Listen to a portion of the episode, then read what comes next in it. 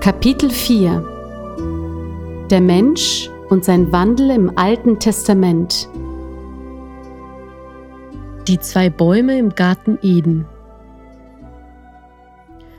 Und Gott sah an alles, was er gemacht hatte, und siehe, es war sehr gut. Da machte Gott der Herr den Menschen aus Erde vom Acker und blies ihm den Odem des Lebens in seine Nase. Und so ward der Mensch ein lebendiges Wesen. Und Gott der Herr pflanzte einen Garten in Eden gegen Osten hin und setzte den Menschen hinein, den er gemacht hatte. Und er ließ aufwachsen aus der Erde allerlei Bäume, verlockend anzusehen und gut zu essen, und den Baum des Lebens mitten im Garten und den Baum der Erkenntnis des Guten und Bösen. Und Gott richtete die ersten Worte des Glaubens an den Menschen, Worte, denen der Mensch glauben konnte oder auch nicht. Und er sprach, Du darfst essen von allen Bäumen im Garten, aber von dem Baum der Erkenntnis des Guten und Bösen sollst du nicht essen. Diese Worte nutzte die Schlange, verdrehte sie und sprach stattdessen ihre Worte des Glaubens.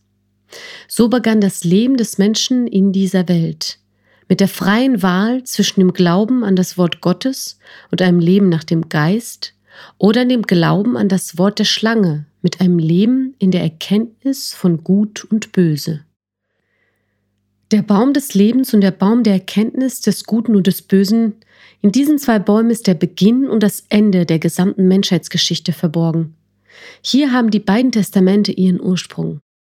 Das Alte Testament, das kein Leben geben konnte, denn so wie Paulus im Korintherbrief schreibt, der Buchstabe tötet.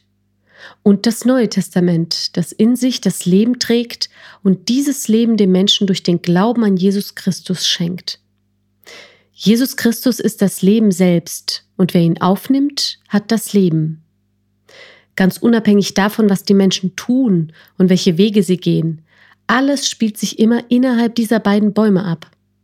Entweder isst und lebt der Mensch vom Baum der Erkenntnis oder er isst und lebt vom Baum des Lebens. Alles, was die Menschen heute haben, insbesondere ihr umfangreiches Wissen und den unersättlichen Wissensdurst, haben sie dem Baum der Erkenntnis zu verdanken. Die Menschen können jetzt Gott beschuldigen, was viele auch tun, dass er mitten im Garten Eden den Baum der Erkenntnis des Guten und des Bösen gepflanzt hat. Man könnte sagen, wenn Gott diesen Baum doch nicht gepflanzt hätte, dann würde das Böse heute auch nicht existieren und alle wären glücklich. Aber diese Worte sind sinnlos, denn die Geschichte lässt sich nicht verändern. Es ist viel wichtiger für uns zu erfahren, von welchem Baum wir uns heute ernähren. Denn der Baum der Erkenntnis des Guten und des Bösen bringt dem Menschen den Tod. Der Baum des Lebens gibt das Leben. Warum hat Gott diese zwei Bäume gepflanzt, die für den Menschen komplett unterschiedliche Folgen nach sich ziehen. Gott schuf den Menschen als eine freie Persönlichkeit. Er gab ihm einen Verstand mit der Fähigkeit nachzudenken, zu erwägen und frei zu wählen. Der Mensch kann zuhören, etwas annehmen oder ablehnen. Andernfalls wäre er nicht nach Gottes Bilde erschaffen, sondern wäre den Tieren gleich, die nach ihren Instinkten handeln, ohne Gewissen und freiem Willen. Ein Beispiel. Wenn es keine Nacht gäbe, dann würde der Mensch nicht verstehen, was der Tag ist. Er würde weder den Tag noch die Nacht schätzen können, da er den Unterschied nie gesehen hat. Wenn es keinen Hass gäbe, könnten wir die Liebe nicht verstehen und wertschätzen. Wenn es keine Lüge gäbe, dann wüsste der Mensch nicht, was die Wahrheit ist und würde sie nicht schätzen. Gerade diese Gegensätze sind es, die dem Menschen die Möglichkeit geben, zu erkennen, darüber nachzudenken, sich zu entscheiden und dies wertzuschätzen. Zwei Bäume, die sich gegenseitig ausschließen, so hat es Gott bestimmt. Als der Mensch vom Baum der Erkenntnis aß, wurde ihm sogleich die Möglichkeit verwehrt, parallel vom Baum des Lebens zu essen. So auch heute. Wer sich vom Baum der Erkenntnis ernährt, kann nicht vom Baum des Lebens essen. Das bedeutet, ein ungläubiger Mensch, der nach dem Baum der Erkenntnis des Guten und des Bösen lebt, kann nicht gleichzeitig Jesus Christus als sein Leben haben, denn er ist der Baum des Lebens. Das gleiche gilt für einen Christen, der sich unter dem Gesetz des Buchstabens befindet. Er kann nicht gleichzeitig nach dem Geist Jesu Christi leben, denn das Gesetz des Buchstabens richtet und tötet ihn. Als im Paradies der Mensch diese zwei Bäume vor sich hatte, überließ ihm Gott die Entscheidung, welches Leben er wählt. Allerdings warnte er Adam und Eva davor, vom Baum der Erkenntnis zu essen. Ihr werdet des Todes sterben. Ihr werdet gegen Gott sündigen, außerhalb von Gott bleiben und eure Bestimmung nicht erfüllen. Aber es geschah das, was geschehen musste. Sie trafen ihre Wahl in voller Freiheit, nachdem die Schlange listig an Eva herangetreten war. Die Schlange verdrehte das Wort Gottes, ihr werdet sterben, und bot ihr das Wort der Lüge an. Ihr werdet keineswegs des Todes sterben, ihr werdet sein wie Gott und wissen, was gut und böse ist. Die Worte der Schlange verführten Eva. Auf einmal sah sie, wie gut es wäre, von dem Baum zu essen, wie verlockend seine Früchte waren. Und noch dazu würden sie danach alles wissen. So übertrat sie das Wort Gottes und nahm das Wort der Schlange an, glaubte ihr und sündigte somit gegen Gott. Die Sünde, der Unglaube an Gott, kam dadurch in die Welt hinein und mit der Sünde auch der Tod. Dies ist das Erbe aller Menschen, die nach Adam geboren wurden. Was aus dem Fleisch geboren ist, das ist Fleisch, sagte Jesus zu Nikodemus im Johannesevangelium. Adam und Eva glaubten nicht an Gottes Wort, dass sie sterben würden, aber das Wort hat sich erfüllt. Doch wie soll man verstehen, dass sie gestorben sind, wenn Adam nach dem Sündenfall weiterlebte und 930 Jahre alt wurde? Sie starben nicht physisch, sondern sie starben für Gott. Ihr Gewissen starb, also der Ort, an dem Gott mit seinem Geist hätte Einzug halten sollen, damit sie ewig mit und in Gott leben. Stattdessen wurde ihr Gewissen von der Lüge des Teufels eingenommen, vom Gesetz der Sünde und des Todes. So kam es, dass sich der Mensch außerhalb von Gott fand. Außerhalb von Gott bedeutet im Tod. In Adam haben alle gesündigt und ermangeln des Ruhmes. Paulus erklärte in seinem Brief an die Römer, Deshalb wie durch einen Menschen die Sünde in die Welt gekommen ist und der Tod durch die Sünde, so ist der Tod zu allen Menschen durchgedrungen, weil sie alle gesündigt haben. Mit dieser Verführung beginnt die Geschichte der seelischen Menschen. Und das Leben der Menschen baut bis heute auf Verführungen und dem Wunsch, mehr Wissen zu erlangen. Es gibt nichts Neues unter der Sonne. Der Mensch kann nicht aus der Begrenzung des Baumes der Erkenntnis ausbrechen. Er kann nichts Neues außerhalb der Vorstellung von Gut und Böse erfinden.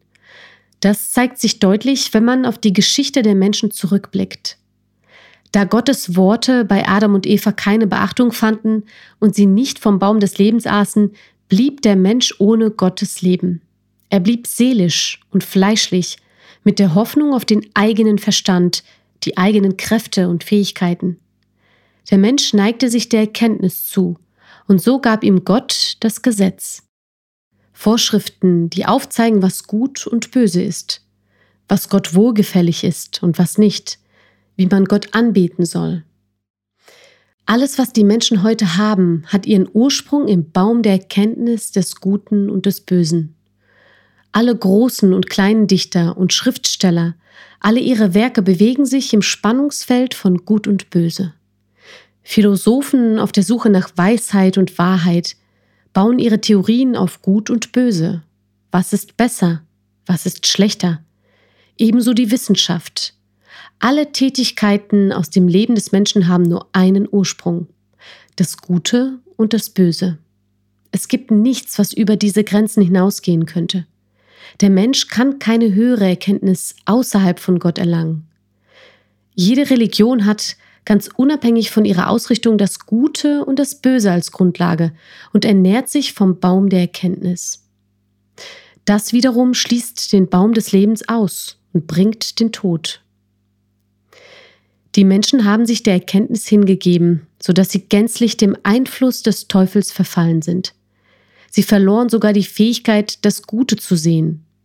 Das Böse und dessen Früchte werden stattdessen für gut befunden, wie zum Beispiel Grausamkeit, Betrug, Heuchelei, Rache, Mord und Kriege, und es wird in Kategorien von gut und schlecht aufgeteilt.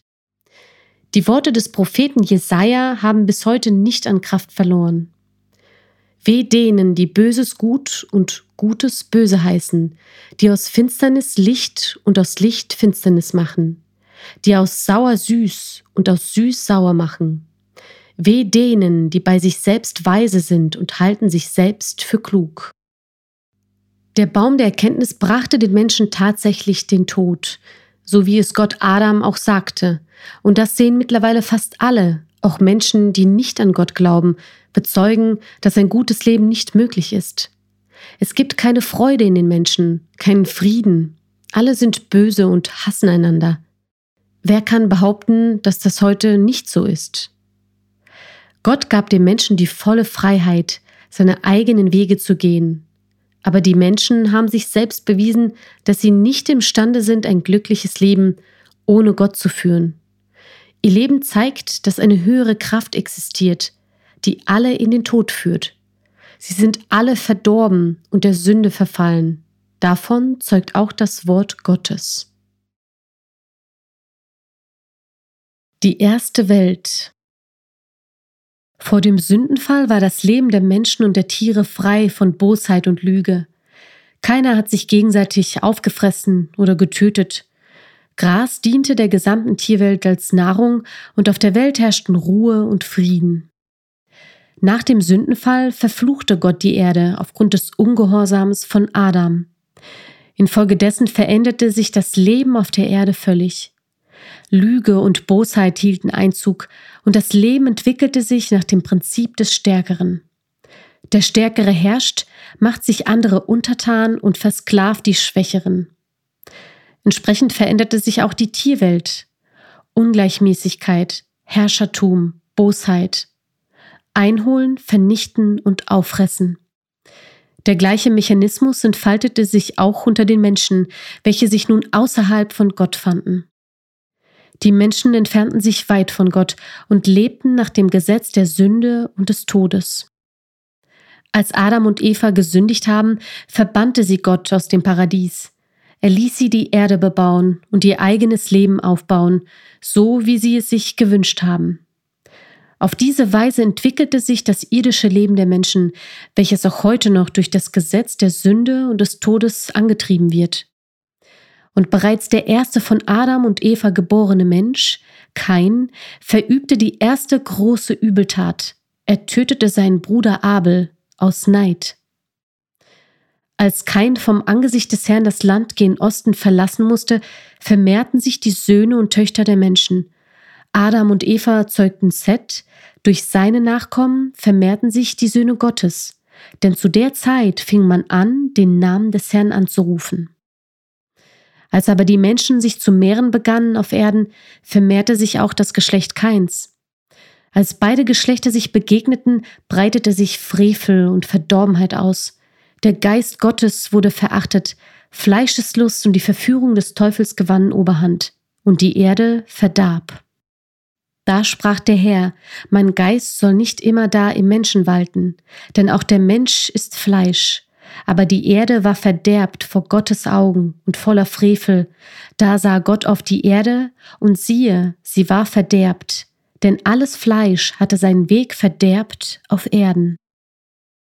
Die erste Welt ist so schnell verdorben, dass Gott sie durch die Sintflut vernichtete. Er bewahrte lediglich die Familie Noahs. In Folge vermehrten sich die Menschen erneut auf der Erde, aber wieder stand das Leben nach dem Fleisch im Mittelpunkt. Die Menschen lebten weiterhin im Gesetz der Sünde und des Todes, sodass die gesamte Menschheit von der Finsternis des Unglaubens in Besitz genommen wurde. Das erste Kapitel des Römerbriefes beschreibt ausführlich, was aus den Menschen wurde. Doch der allmächtige Gott ließ die Menschheit nicht in Unkenntnis über seine Existenz. Er brachte sich alle Zeit in Erinnerung.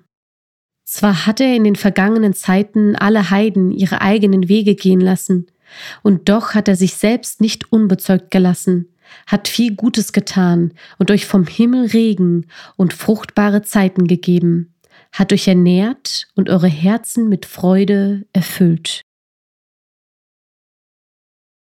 Die Geschichte des hebräischen Volkes.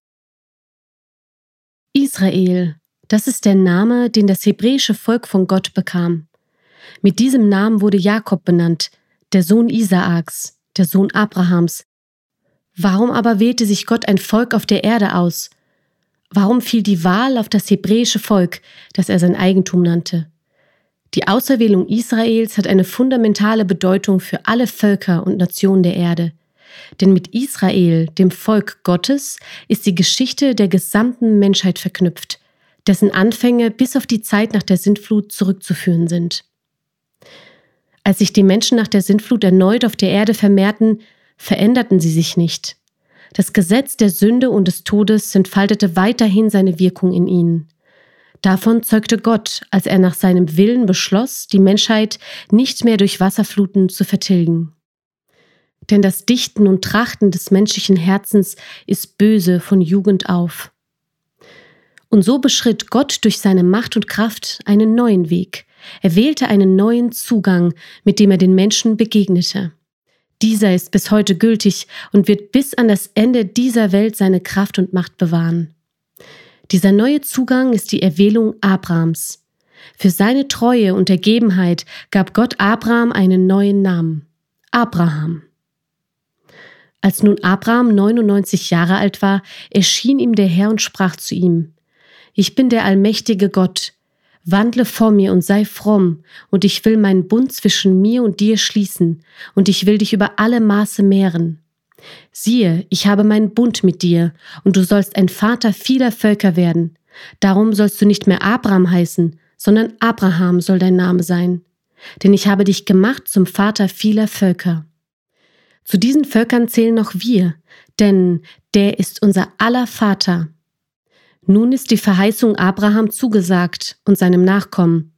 Es heißt nicht und den Nachkommen, als gilt es vielen, sondern es gilt einem und deinem Nachkommen, welcher ist Christus. Doch wie kam es, dass Gott sein Werk durch die Erwählung Abrahams begann? Denn dazu habe ich ihn auserkoren, dass er seinen Kindern befehle und seinem Hause nach ihm, dass sie des Herrn Wege halten und tun, was recht und gut ist, auf dass der Herr auf Abraham kommen lasse, was er ihm verheißen hat. In dir sollen alle Heiden gesegnet werden. Abraham ist einer der ersten kostbaren Steine in Gottes Hausbau, und dieses Haus wird aus Menschen gebaut. Er ist der Urvater des Volkes Gottes, ebenso wie der Urvater des Leibes Christi, der Gemeinde, denn Christus selbst ist der Same Abrahams. Gott offenbarte ihm die heilige Stadt Jerusalem in seinem Reich. Denn er wartete auf die Stadt, die einen festen Grund hat, deren Baumeister und Schöpfer Gott ist. Sein Haus sind wir, wenn wir das Vertrauen und den Ruhm der Hoffnung festhalten. Abraham hatte bereits die Verheißung, das Versprechen Gottes, dass er der Vater vieler Völker sein wird. Doch seine Frau Sarah war unfruchtbar. Sie warteten lange, doch Sarah gebar nicht. Dann sprach sie zu Abraham, Gehe doch zu meiner Magd Hagar, dass ich durch sie zu Kindern komme. Und Hagar gebar Abraham einen Sohn, den nannte er Ismael. Von diesem stammt das vielzählige Volk der Araber ab. Das Wort sagt uns über Abraham, er hat geglaubt auf Hoffnung, wo nichts zu hoffen war, dass er der Vater vieler Völker werde. Und er wurde nicht schwach im Glauben, als er auf seinen eigenen Leib sah, der schon erstorben war, weil er fast hundertjährig war, und auf den erstorbenen Leib der Sarah. Denn er zweifelte nicht an der Verheißung Gottes durch Unglauben, sondern wurde stark im Glauben und gab Gott die Ehre und wusste aufs Allergewisseste, was Gott verheißen hat, das kann er auch tun. Darum ist es ihm auch zur Gerechtigkeit gerechnet worden. Hier sieht man, was den wahren Glauben ausmacht. Abraham hat geglaubt und wie er geglaubt hat. Das ist uns als Beispiel gegeben. Und Sarah wurde schwanger und gebar Isaak, den von Gott verheißenen Sohn. Dieser wurde am achten Tag von Abraham beschnitten, so wie Gott es geboten hatte. Die Beschneidung war ein Gebot Gottes, das Abraham von Gott empfing, als Zeichen der Zugehörigkeit zu Gott. Ein unbeschnittener Mann konnte nicht im Hause Abrahams und später auch nicht im Hause Israels verweilen. Wenn er sich nicht beschneiden ließ, wurde er ausgerottet.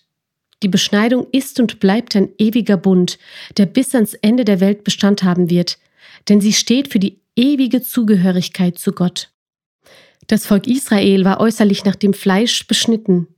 Die wahre Beschneidung allerdings ist die Beschneidung, die nicht mit Händen gemacht ist, sondern sie geschieht im Geist.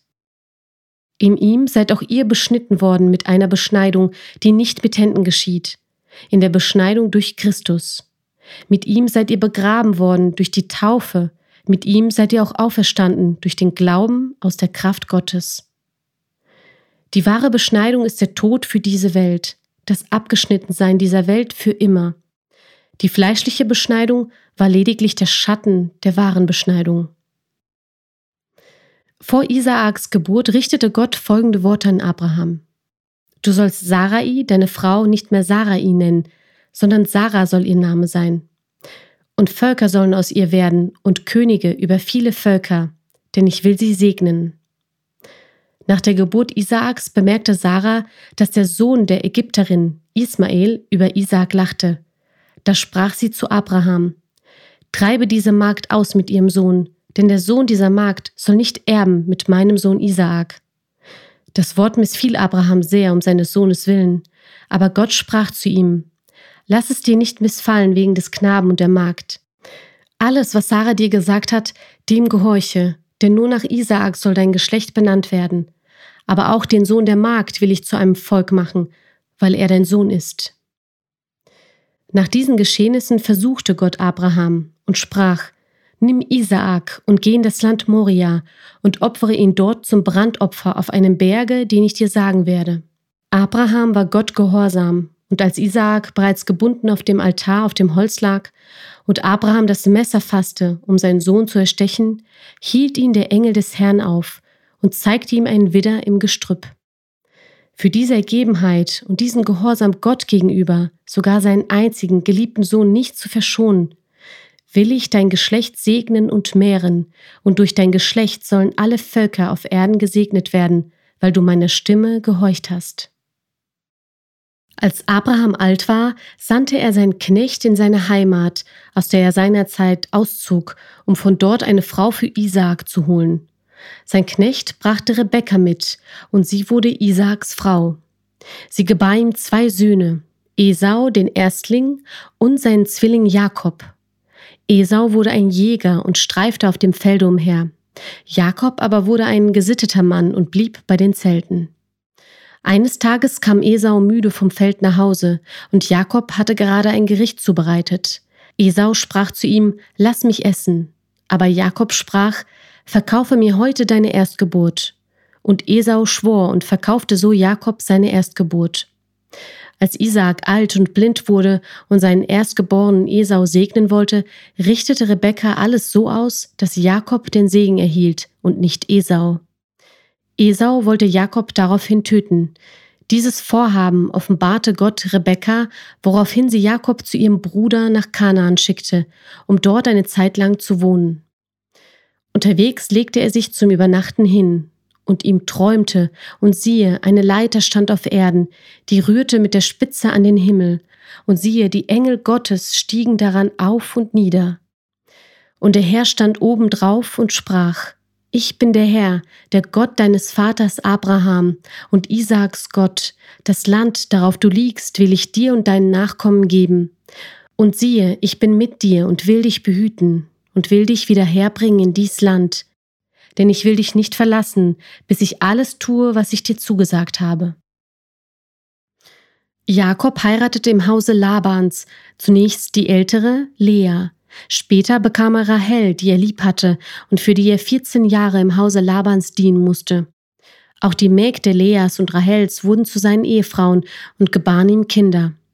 Alle vier Ehefrauen gebaren ihm zusammen zwölf Söhne und die Tochter Dina. Die Söhne Jakobs waren Ruben, Leas Erstgeborener, Simeon, Leas zweiter Sohn, Levi, Leas dritter und Judah ihr vierter Sohn. Rahel wurde zunächst nicht schwanger und gab Jakob ihre Magd Bilha, die Jakob den fünften Sohn Dan und den sechsten Sohn Naphtali gebar. Als Lea sah, dass sie nicht mehr schwanger wurde, gab sie Jakob auch ihre Magd Silpa. Diese gebar den siebten Sohn Gad und noch den achten Sohn Jakobs Assa. Lea gebar Jakob dann noch den neunten Sohn Issachar und den zehnten Sohn Sebulon und anschließend noch die Tochter Dina.